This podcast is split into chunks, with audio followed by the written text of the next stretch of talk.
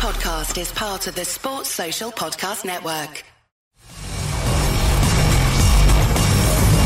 You're listening to the IFL TV podcast in association with Lonsdale MTK Global, sponsored by William Hill.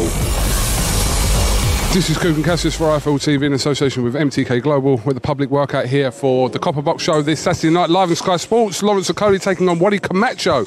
How are you, Lawrence? Sir? I'm very well, thank you. Yeah. How are you?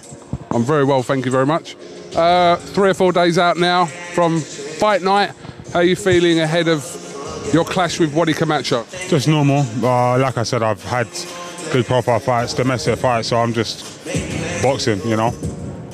Are you expecting a difficult night on Saturday? Uh, hopefully not. So um, I prepared for it just in case, but hopefully, you know, my power and um, movement and just overall ability shows on the night. Um, Wadi's obviously shown himself to have had some good um, fights at domestic level, so hopefully I can be a cut above it seems that Wadi is kind of having a second wind in his career. Kind of, he done what he did at the start, and then kind of slipped off the scene a little bit. But now he's kind of got himself back into contention. Um, are you kind of viewing him the same fighter as, say, the one that fought Isaac Chamberlain? Uh, probably a little bit better um, because he's a bit more experienced. He's on a winning streak. He's feeling good about himself. Winning the combo title. He keeps talking about his um, new team. So um, definitely, uh, he's he's probably at a new stage in his life. But ultimately, it's just it's just a boxing match if things to go your way this Saturday night, is that you done with kind of domestic level then? Yeah, I, I like to believe so. Um, I feel like it's it's hard because obviously you know um, I do want experience, but at the same time it's just like I can't keep going back and forth seeing who's the best in London or England or Britain. I have aspirations of climbing up the levels and proving it to myself. Um, can I become European champion? Can I become world champion? I'm not going to do that if I keep on um, getting dragged into just domestic dust ups like this one. So I want to push on to the, the next level. Can you promise us an exciting fight on Saturday? It really depends. I mean, it takes two to have an exciting fight. I'm going to definitely promise to um, put it all out there. Uh, I've been reviewing some of my old fights, been reviewing some of my old sparring footage, and just you know, I like what I see when I watch that. Where I don't like some of my other fights, but it depends. Like when certain fighters come to actually fight, it ends up being a good fight, and um, I've been working on my inside work on my instincts on the inside. So all I can say is I hope so. I want to flash back now to the 2nd of March. You were, I'm assuming you were at home watching the boxing from Peterborough. Uh, and then, yeah, social media pretty much blew up when you sent a tweet saying that you would beat Dillian Whyte. Can you just talk to me about what was kind of going on in your mind before sending that tweet? Yeah, just um, I heard Dillian Whyte talking about how a particular fight would beat me, and I just feel like he's got a big platform and he constantly uses it to um, throw dirt on my name. You know, talking about me um, should have been disqualified. Chamberlain would beat me, and I just keep thinking maybe because I'm signed by AJ, he consistently uses his platform to talk about my boxing.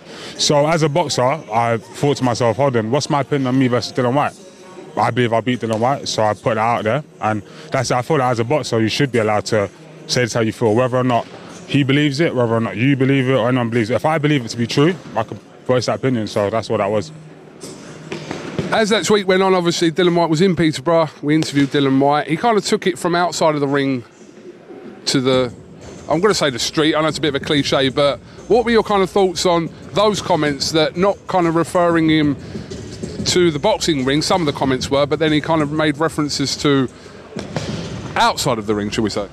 Uh, just Dillian Whyte being childish. I mean, as a millionaire from boxing uh, of 30 going on 31, you kind of think he'd, um, you know, take boxing as boxing and leave that stuff alone. But, you know, I've heard him say it several times, you know, every pretty much everyone he's ever boxed, he said AJ, he said Dave Allen, he said, um, everyone, if you just go back and watch, he always says, I'm going to attack you, I'm going to this, that, another. So I think it's just in his makeup, you know, um, they say he's hot headed and stuff. So I just take it as it is what it is.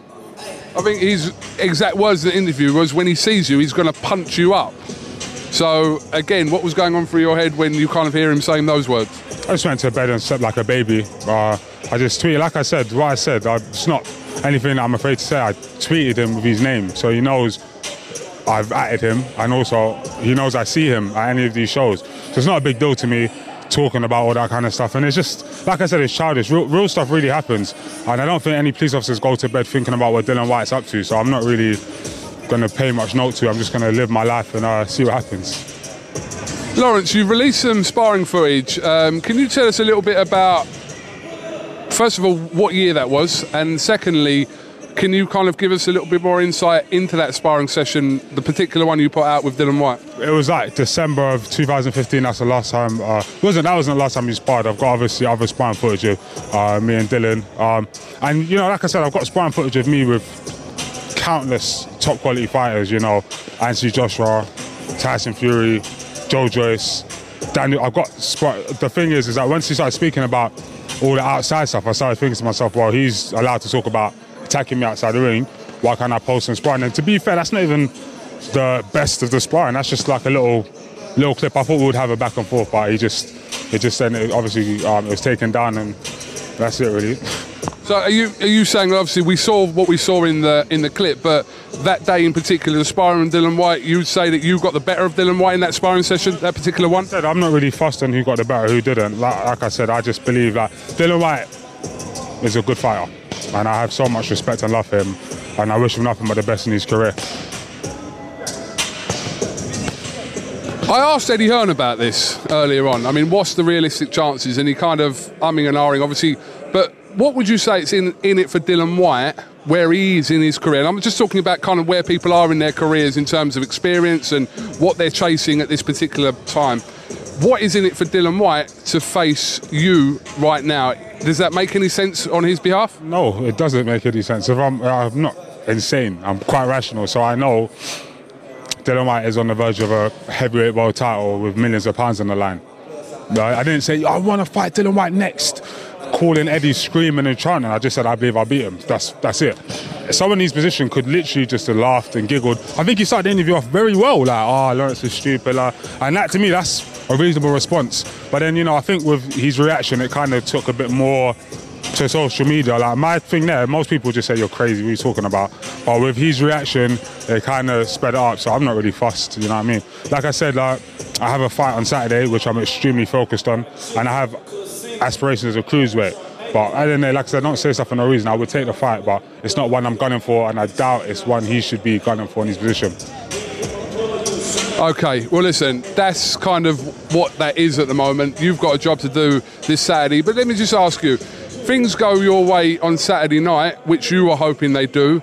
Do you envisage that you will fight for a world title by the end of 2019? I think it's very possible as long as I can win well. So I have to stop Wadi, otherwise it slows me down again. So I have to stop Wadi, and then there's people like Kevin Lerena, who's IBO world champion, who, although I don't think it's one of the major world titles, he's ranked like top five in all the governing bodies. So that's a good potential fight. Um, um, Lebedev. Uh, Eddie Hearn like keeps talking about that fight, so that's a fight that could happen. So I think if I'm able to win two good fights like that, that puts me in strong contention to box for the world title. But like I said, it's all about whether or not I can perform in the ring or not. You know, we could talk about it here, but I have to actually go out and win. All right, Lawrence. Well, listen, thank you very much for your time. We wish you the best of luck on Saturday night, and uh, we'll catch up with you at the press conference tomorrow. Thank you, thank you. Thanks for listening to the IFL TV podcast sponsored by William Hill in association with Lonsdale MTK Global. Sports Social Podcast Network.